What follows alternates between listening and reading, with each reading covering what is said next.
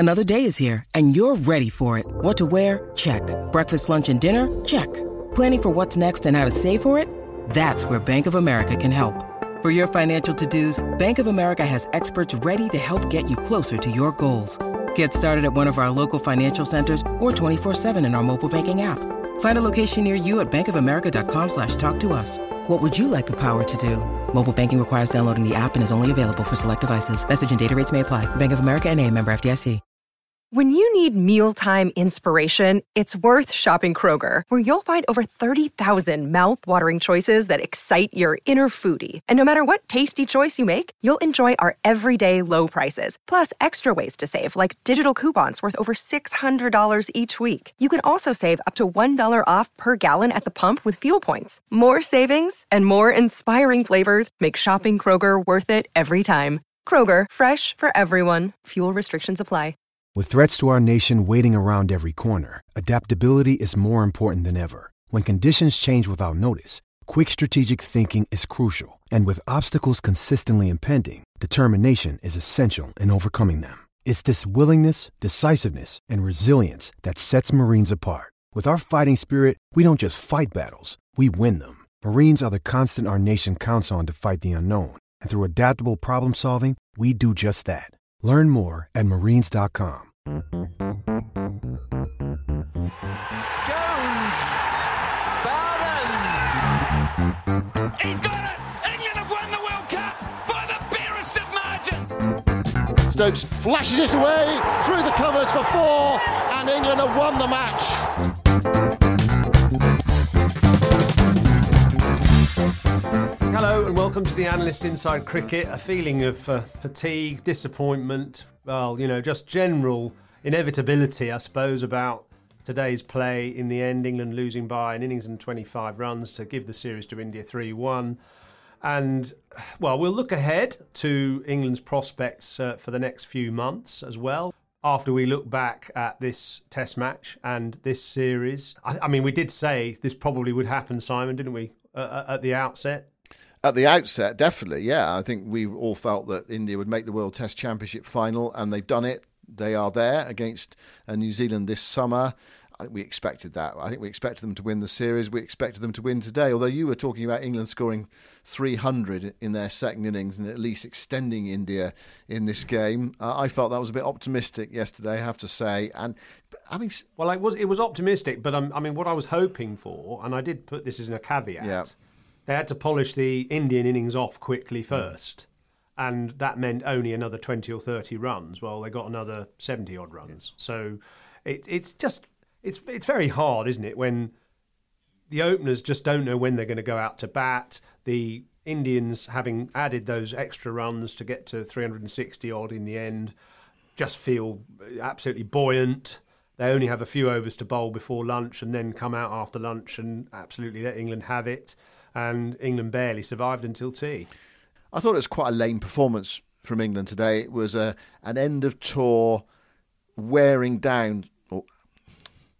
I thought England were quite lame today, actually. It was a sort of end of tour, England having been worn down sort of performance, really. And the ball was turning enough for Ashwin and Axar Patel, and they exploited the conditions. There was some weak shots. There was also that, you know, it sort of summed it up in a way, I suppose, the dismissal of Sibley, who battled it out there. He got to the 10th over, and then he actually connected really well with that sweep shot that hit the short leg fielder and bounced up off his knee, and Pant took the catch. We've seen a couple of those this winter, and Sibley had to drag himself off. But generally speaking, it was all a bit too easy for India today. It just felt they just had to turn up and bowl, but there was a sort of just a feeling of inevitability about it.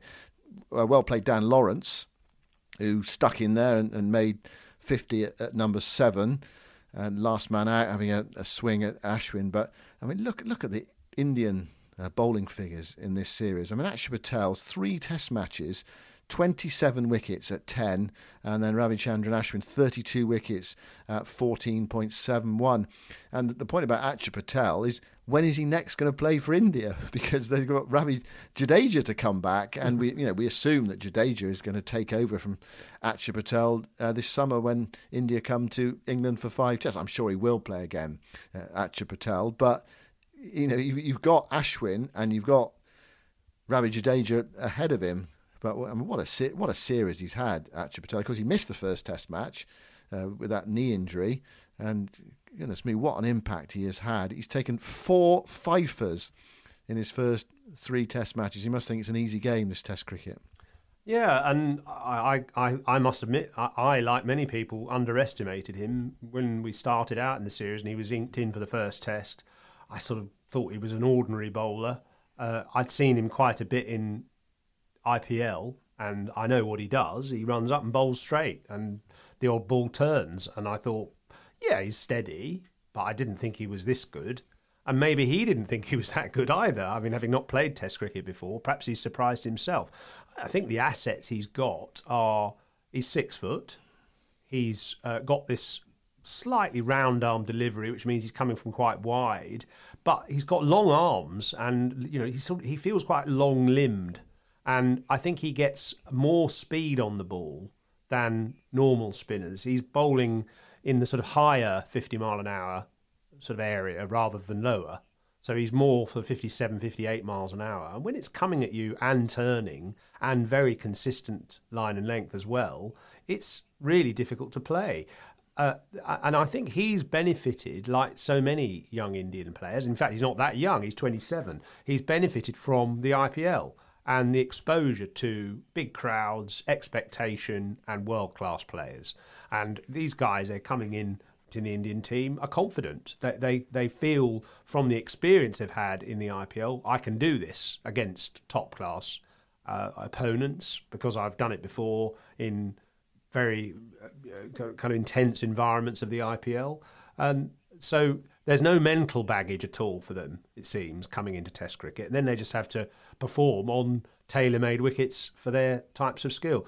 I don't think he really knows which balls turn and which balls don't. I think he'll actually probably improve as a bowler because at the moment he just seems to run up and pretty much bowl the same ball time after time with a little bit of variation of speed without much change of position on the crease. Ashwin is a total contrast. He's an absolute, you know, spinning masterclass, and you know, he said on the post-match interview today, I went home last night thinking about the wickets I took in the first innings and how I could get better and how I could undermine batsmen in the second innings who I haven't got out in the first innings. You know, he's just plotting the batsman's downfall 24/7, and he's so good at doing it. And because he in a way epitomises Shane Warne's old mantra, which was, it's not what you bowl, it's how it got there. And so what Ashwin does is he bowls a lot of balls which are quite similar from different places or slightly different speeds or slightly different trajectories. But you have to have that control. You have to have that perception about how you're going to get the batsman out. And you have to have some self-belief to be able to do that. And, you know, the two actually work so well together, which is proved by the stats. How will they get on in England, do you think? Ashwin, I mean, he's played county cricket here. He's played in Test match cricket here. Do you think he's significantly improved to be a real threat on English pitches as well? And we talk about English pitches and everyone says, oh, well, they're going to be green and, you know, they're going to be seamers. Well, we'll wait and see on that. I mean, one problem that the ground staff have had at various English grounds is, you know, if you do get a dry spell, it's quite hard to keep the moisture in those squares. And I think we have seen spinners really have an impact. And Moeen Ali, for example, we have seen spinners have a real impact in English Test matches. So what about Ashwin this summer and Jadeja? Or, you know, if Jadeja's not fit, what about Axar Patel if he does play on English pitches? It's interesting. Ashwin's record in England is 6 Tests played, 14 wickets at 32, 33. That was up to 2018. So he hasn't played that much Test cricket in England, actually. Only 6 Tests and in 2 different series. He has improved since then. He's changed his action slightly, certainly over the last 4 years. And he's just got cleverer as well. I think he's focused less, actually, on the carom ball and, you know, his sort of the more outrageous variations and stuck to the more simple variations. So Shane Warne, for example, and, you know, using him as an analogy again, when he first came on the scene, he bowled a leg break, a googly, a flipper, you know, what he called a zooter, a slider. You know, he had about 8 deliveries. he actually boiled that down to two, a leg break and a slider, and he made them both look the same. Well, that's what Ashwin basically does. He bowls an off break and one that goes straight on. And there's no difference between the releases of the two. Often Ashwin doesn't know which one's which, but sometimes he does. And if the pitch is turning, it makes him very difficult to play. So if the pitches in England do spin, he'll be a handful. But if they're flat, as was proved in the first test in Chennai, he can be ineffective and he can lose heart as well. So it all depends on the surface. Just talk a bit more about England's batting. What do England do with Johnny Bairstow? 6 ducks in his last 9 innings against India. Now, he played in Sri Lanka and he batted at number 3 and he contributed. He went home because of the COVID bubble and that was his time to come out of it. He comes back to India and he makes 0, 28 and 0. What do they do with Johnny Bairstow? Well, he's made more comebacks than Frank Sinatra, hasn't he?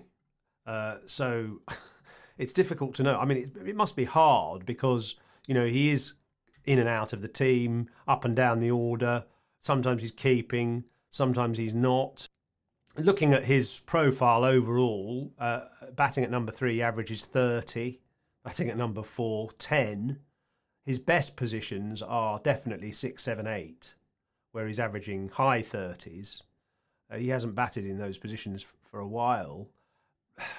I mean, you know, Jos Buttler is going to be the guy that they go back to as wicketkeeper batsman. He's got the X factor batting skills, and he's an adequate keeper. He's probably a pretty good keeper, isn't he? So I think that the days of having, you know, 3 keepers in your team, 2 of them batting and 1 of them keeping, or 2 keepers in your team, I just think they're not going to go on with that. They need specialist batsmen. I mean, Bairstow is a specialist batsman, but he's shown too many technical weaknesses. And I think also he's too rigid a player, especially against spin. He just looks sort of static at the crease and hard at the ball. And that's fine in one-day cricket. That's perfect. You want to be hard at the ball, but it doesn't work in Test cricket. You know, proven by the people who are really successful, Root, Williamson, to a lesser extent Kohli, even Smith, they caress the ball.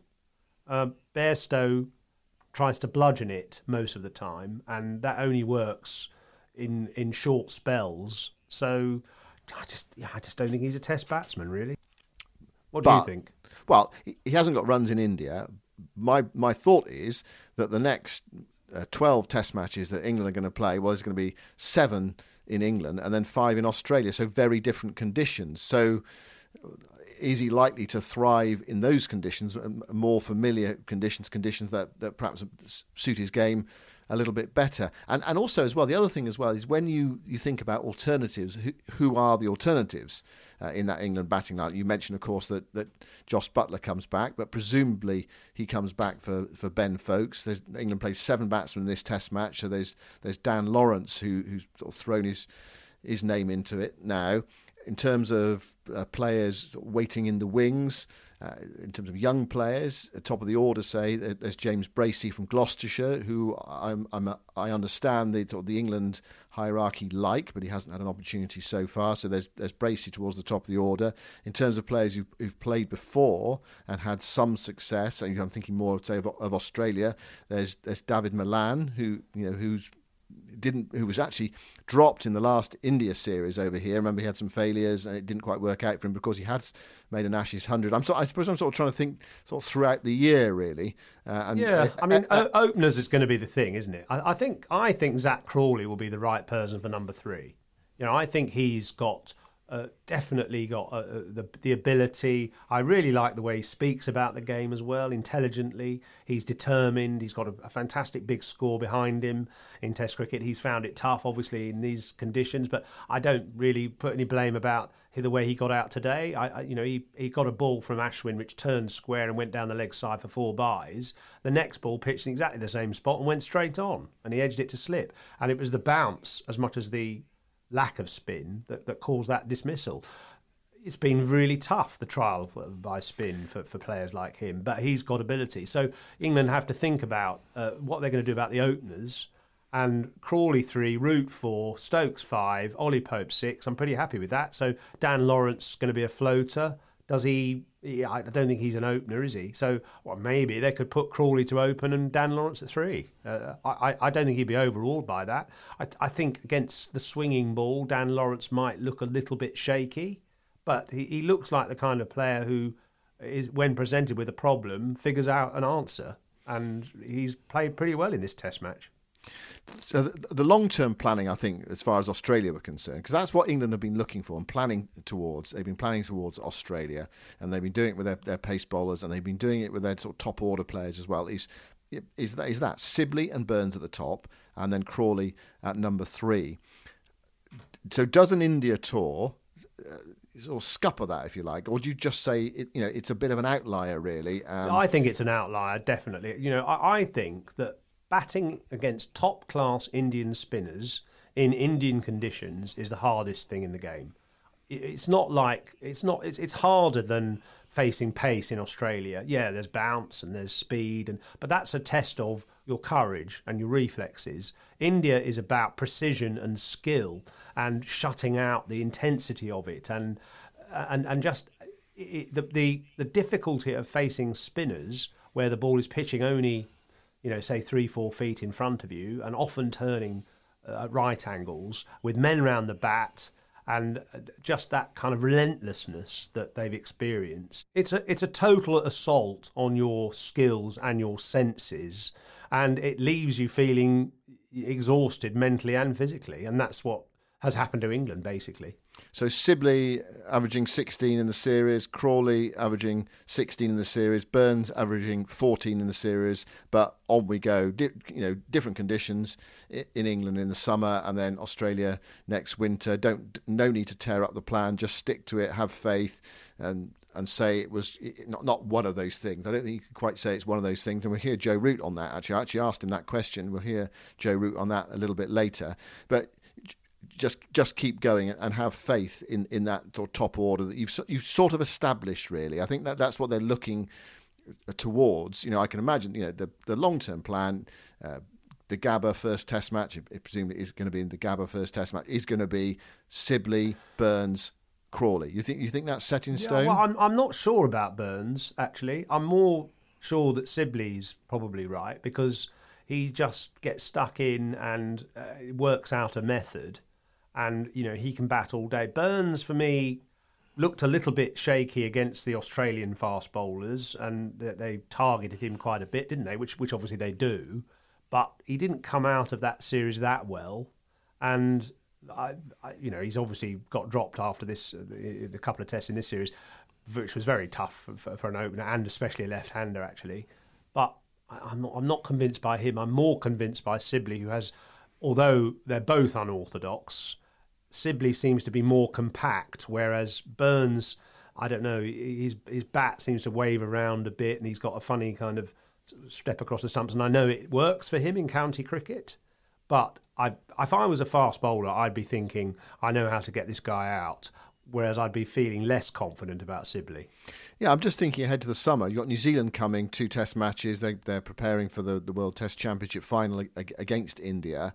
And you look at that and you think, well, that's a decent attack. And then you look at India, and of course, that's a decent attack as well. So they haven't just got the spin bowling aspect of it covered. They've also got the pace bowling aspect of it covered.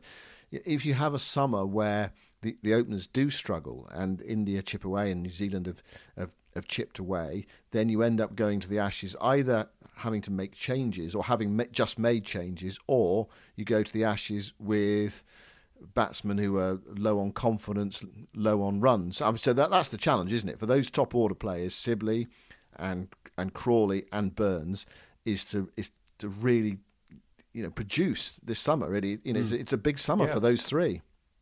Yeah, and they can start by playing for their counties and stacking up a load of runs. I mean, they'll come home now feeling absolutely beyond fatigue, I'm sure, because of the intensity of this series. But, a couple of weeks off, 3 or 4 weeks off, getting out in the nets in 2 or 3 weeks' time where the pitches will be a little bit more familiar, let's say, and getting some good, decent scores on the board in the first month and a half of county cricket, and then in a way you can put all this behind you, because it, playing spin in India is unlike anything else, and it could make them all sort of change their methods, and I don't think any of them need to until they come back to India again. OK, let's hear from Joe Root. I promised we would. I had a chance to speak to him afterwards, and I started by suggesting that, in actual fact, today was a pretty tame effort from England's batting lineup. It was disappointing. You know, I think credit due have to go to India. They've outskilled us. They've definitely outskilled us. They've performed very well. They've exploited the surface very well. It shows how to bat on that wicket, and similarly with the ball today, they were excellent. So, like I said, we've just got to keep looking to get better, keep looking to learn, and trying to find ways of being better in similar conditions in the future. So yes, it was a frustrating way to finish this game, and you know there were periods and times throughout where we felt very much in the hunt.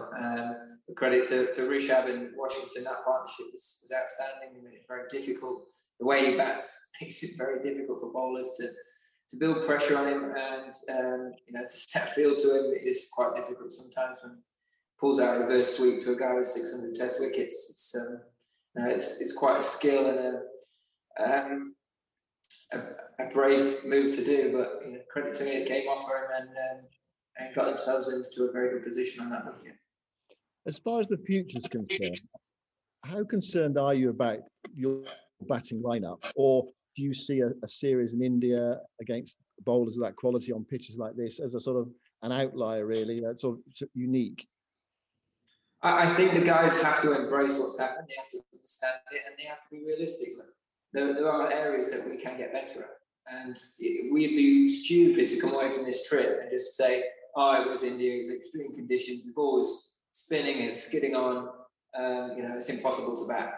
That's the wrong attitude. I think the most important thing is we come away from here and we say, you know what, there are things that we can get better at. They are world-class spinners, and high performers at home in particular, but we can be better.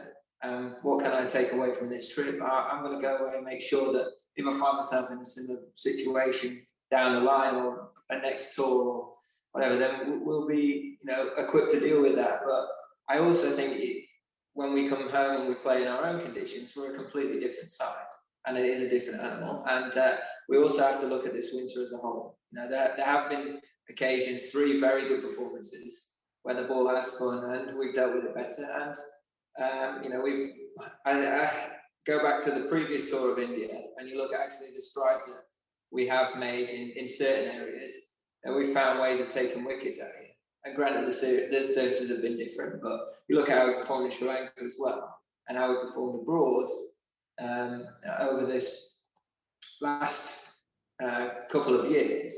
That was something that we were really struggling with. So as a whole, if you look at it bigger picture, there are things that we are doing much better, but there are still things that we can improve on. And that's, in a way, it is exciting to see that happening. Of course, you want to speed that process up, and you want guys to come here straight away, first tour, and make an impact. But it doesn't always happen like that. And it's the important thing is the attitude that we take from this. That's the one thing that I will look at, and know that when we come home and we play in our own conditions, it will be very different, and we know that we can perform. How has it affected you, this series? I mean, has it felt at times like you've been carrying England's batting? No, I wouldn't say that. I've been disappointed with my own returns in the last couple of games as well. As the form player coming into back end and then the crunch part of the series, you want to be the one carrying that forward and being the guy to back down for the rest of the team. And as an experienced batter, I feel like I've not managed to really do that, and that's been a frustration personally.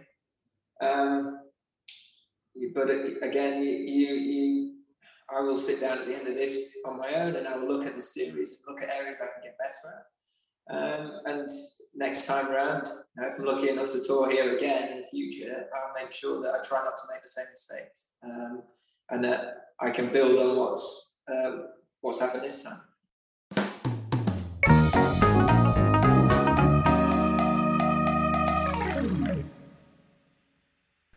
OK, that's England captain Joe Root. Root in the series started really well. I mean, he had, overall, you look at the stats of his winter, he's had a fantastic time of it. He scored 794 runs at 66. Saying there, though, that ultimately he was a bit disappointed with what he's come up with in the series. But, I mean, I think it has felt at times like he's been carrying England's batting. And, there are players there who are quite, extremely inexperienced in Indian conditions. They will not have experienced something like this before. I'm thinking of the likes of Lawrence and Pope and Crawley and Dom Sibley. So sometimes it has felt like Root against India almost.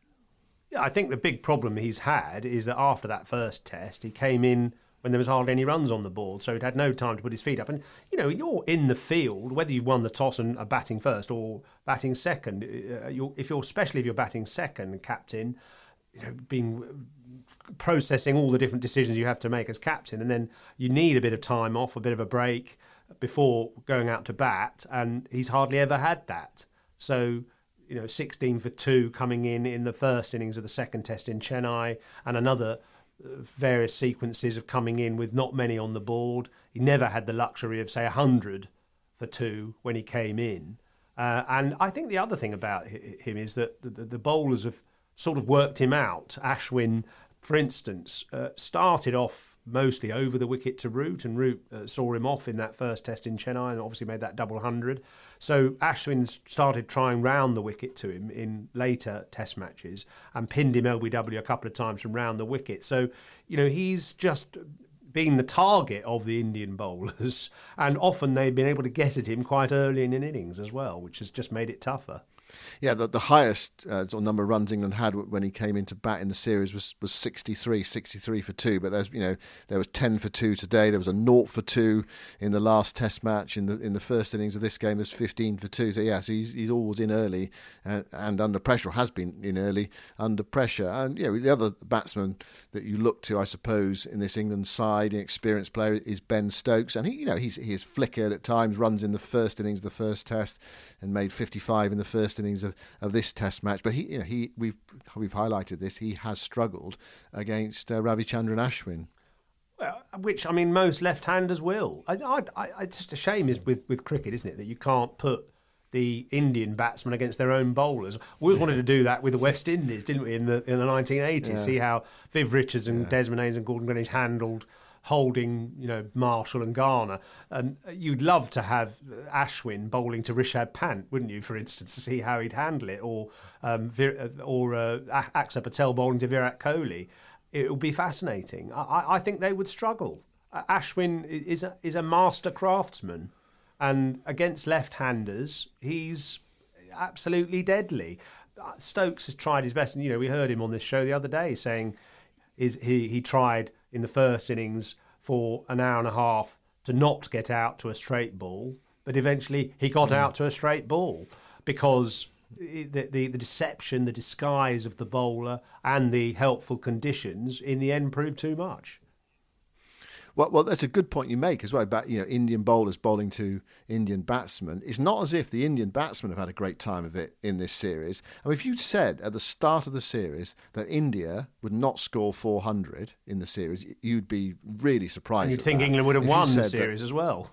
Well, possibly. I mean, if you said, Kohli's going to average 28, Pujara's going to average 22, Shubman Gill's going to play all 4 Test matches and average 19, Rahane is going to average 18, you said, hold on a second, that inevitably, those stats, that must mean we're going to win the series. But, the spinners have been excellent and really pinned England, totally pinned them, really. It's sort of almost like staked them in the ground.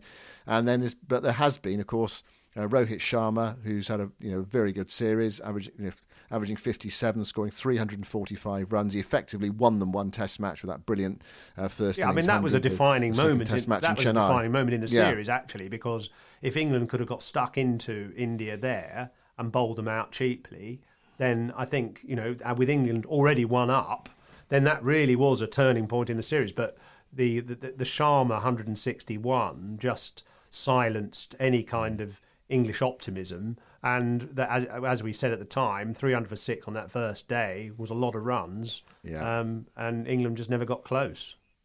yeah, and what India have done in this series, they haven't scored very heavily at all in the middle order, but you've got Sharma at the top, and they've had lower order runs, which has actually been a feature and something, you know, it's something Duncan Fletcher always used to go on about when he was England coach, wasn't he? The value of sort of lower middle order runs, and the man who's top of the averages at the end of this series is, off the top of your head, you can't get it, can you? It's what. It's interesting, though, isn't it? It's Washington Sundar. He tops the averages. He's averaging 90 in the series. A couple of red inkers in there, which always helps. 181 runs, an 85 not out, and a 96 not out. People are going to say who? And then there was the 100, of course, from Ravichandran Ashwin as well. You know, he's fourth in the average, and Rishabh Pant coming in at number 6. That brilliant innings in the first innings, but it wasn't the first time he's produced something special in the series. So he's sort of third leading run scorer for India in the series. So those sort of lower middle order runs have been vital for them, something that England have done in the past, but they were not able to do in this series. Yeah, that's true. You know, Ollie Pope batting at 6, averaging 19. Dominic Bess, a bit lower down, averaging 16. Ben Foakes, 15. And then, you know, then the bowlers. So nobody with lower order runs really at all. There was that brief flourish from Moeen Ali. And I suppose Dan Lawrence has batted at 7 and got a couple of decent scores, but nothing substantial. And after that first Test match with Joe Root's 218, obviously no hundreds from anybody. And I think also I read a stat that there have been something like 70 partnerships by England in the recent 3 tests, none of them over 50. Yeah, that's right. And but I think by the end of the Test match, it was up to something like 73 partnerships without a 50 partnership. And they sort of threatened today for a while in that partnership between Lawrence and Pope, but they weren't able to achieve it. And you know, that is the secret to it, isn't it? And that was what got India going yesterday, was that partnership involving Rishabh Pant. You know, it sealed the game for them, really. How good is this India side, Jos? They've won the series 3-1. It's worth reminding everyone that a year ago they went to New Zealand and lost by 7 wickets and 10 wickets in a 2-match series. So they lost that 2-0 a year ago, and they're going to be playing New Zealand in the World Test Championship final in England this summer. We've talked about it before, haven't we, about whether this is going to be a sort of decade or whatever, an era of Indian domination in the way that Australia dominated the game in the 1990s into the 2000s, and the West Indies in the 1980s. I mean, they beat England 3-1. Last time it was 4-0. I mean, they're so good at home, aren't they? They're, I mean, just virtually impregnable at home, if you can be virtually impregnable. You know, for so long now, going back 17 years, they've just lost the one series, and the challenge for them is away, isn't it? I suppose the not the final big challenge, because you've got to go on, keep on winning, and that's what the West Indies did, that's what Australia did. You know, winning in places like England, that's somewhere they found it hard to win, and they've been on the end of heavy defeats in the last 2 tours. But I mean, do you see this India side coming to England in the summer and really causing England some problems? They've got all bases covered, haven't they? They've got an absolute battery of fast bowlers. They've got 3 excellent spinners, with Jadeja to come back as well, and spinners who don't give anything away. You know, it's not like a wrist spinner who takes wickets but bowls bad balls. None of them bowl bad balls. They've got a very good batting lineup, and I guess really their key is that they were for a while they were struggling to find an opening pair. I think Sharma and Gill, although Gill hasn't performed particularly well this series, I think Sharma and Gill are a really good opening pair, and maybe their sort of X factor as well. They've got an X factor in Rishabh Pant, who you know, I think he's a really interesting player, because you'd think he's just a bit of a dasher, but actually he can play different ways, and his keeping has improved as well. He probably won't enjoy keeping in England when the ball wobbles.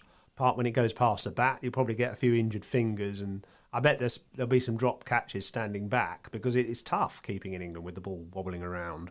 But his batting has really taken games away from opposition, and with that ability, that explosive ability in the middle order, plus then the likes of Washington Sundar and Ravi Ashwin and Jadeja when he comes back, also very able with the bat, they've got a lot of depth. So I think, yeah, I mean, they're only Jasprit Bumrah obviously will come back into the side as well in England. So, you know, find me a weakness. They haven't really got one. Yeah, I mean, the one weakness they seem to have had before when they've come to England is against the moving ball, that sort of middle order, that batting lineup against the moving ball in England. And that was what's undone them, certainly the tour before last and to some extent on the last tour as well. I mean, they actually lost some very tight test matches last time. I think a lot of people feel it could have been a much closer series in terms of the scoreline, but OK, it wasn't. They lost 4-1. But they do look well equipped, actually, to really challenge England in England next summer. And you look back at last summer in England, I know it was the bubble and it was very odd with no crowds, but England did drop a test match against the West Indies, and I know it's ifs and buts, but they probably should have lost to Pakistan as well, and Pakistan weren't quite good enough to get over the line at Old Trafford. So it's not as though England are unbeatable at home, and they do have their vulnerabilities and problems as well. We can't wait. We've just had 6 test matches in 2 months, and we can't wait for the next lot. But we are going to have to wait 3 months before New Zealand come over and play a test match in early June, and then the 5 test match series against India starts at Trent Bridge in early August. But before then, though, it's time for white ball action and 5 T20s and 3 one-day internationals in India. Do you think England will be, well, I mean, it's largely speaking a very different squad of players that Owen Morgan's going to put into the field, leading the field on Friday. Stokes will be there, Bairstow, Jofra Archer. If he's fit. Yeah, indeed, if he's fit. What about that series? I mean, is this the series between the two best T20 sides, or is it such a movable feast, actually? I think Australia are pretty good as well. So I think Australia, India and England are the 3 best sides in the white ball formats. And actually Pakistan, not bad as well. But I still feel... And West Indies? Yeah, maybe. True. But I just feel a bit of a feeling of... it's an anticlimax, isn't it? Because this series has sort of ended rather tamely, as you said. And... early as well, and I feel it's a little bit of a missed opportunity. It's been on terrestrial TV, it's been on Channel 4, it's been on at quite a good time. I know, not everyone wants to get up at 4 in the morning, but at least there is some cricket on in the middle of the day and sort of in the morning. And it's a shame, really, that England hadn't played a bit better, because there was an opportunity there for some more heroes to be made with the new younger generation watching. And instead, we haven't played very well. But at the same time, hopefully, a new generation have been introduced to the kind of intrigue and drama of Test cricket and the extraordinary things that can happen, like, Rishabh Pant reverse ramping Anderson back over the second slip and the ball turning amazingly, and Kohli getting bowled by Moeen Ali and looking dumbstruck as if... it's not supposed to happen. And just the kind of exuberance of the crowd, actually, when we had some, and the intrigue of trying to play spin bowling with men round the bat. And I think it brings the game to life.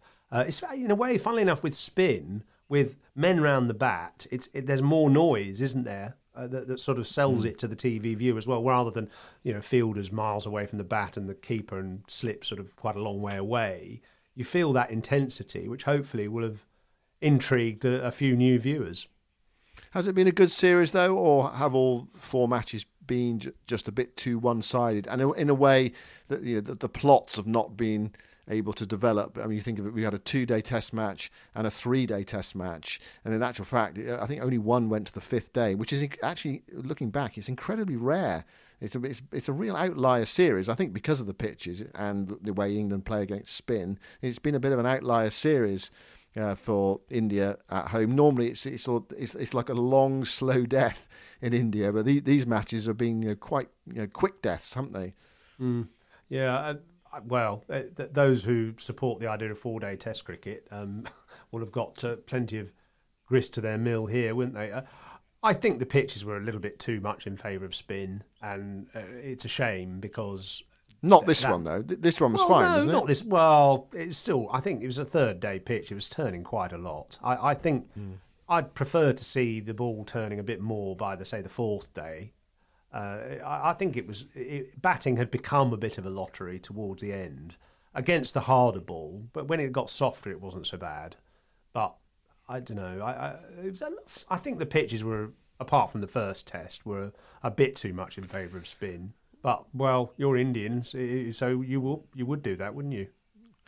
And if you take 2005 Ashes series as like 10 out of 10 for a test series, what would you give India against England 2021 out of 10 marks? For, you know, just for general impression as a test series, what would you give it?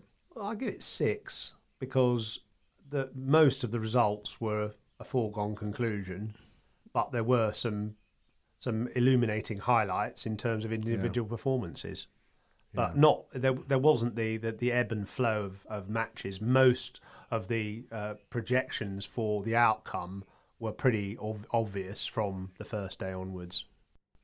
And a lot of that had to do with the fact that India were a very good side, and extremely good side in their own conditions, and have got a lot of very talented cricketers. So well done to India, and it's going to be a fascinating summer. It actually feels a bit late, doesn't it? With, a 5-match test series starting in early August. You feel as though you want to sort of drag it forward a bit, but we know all the reasons for that. And actually, this summer in England there are going to be 8 test matches. Of course, England against India, 2 games, then the World Test Championship final, and then 5 tests between England and India. But I think we're perfectly happy with that, aren't we? Lots of Test cricket, lots of cricket in general.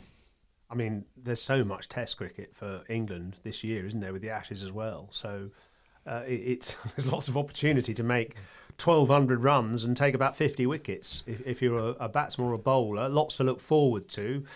In the meantime, we keep going, and our next guest on the Virtual Cricket Club is Mark Ramprakash next Thursday. He'll be interesting, actually, looking back at this series as well, having obviously been England's batting coach for a long time after he gave up playing. And one other little thing to mention, and we're working very hard behind the scenes here to bring out the Cricketer's 100th anniversary issue, which is out on March the 26th. We've already got the cover, actually, which features a lot of great players from all countries over the last 100 years that are featured in the magazine. And that, as I say, comes out on March 26th. It's a bumper issue, and there's a special offer at the moment on 6 months subscription to The Cricketer for £19.21.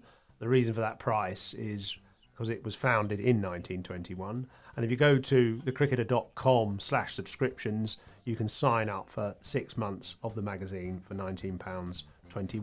You can also join us next Thursday in the Virtual Cricket Club with Mark Ramprakash at worldsbestcricketclub.com. And maybe, like the England players, we can go and have a bit of a lie down now, Simon, for a few days. Yeah, time for rest and to stop talking about cricket for now. But we'll be back. Thanks very much for listening. Please do join us next Thursday. Goodbye.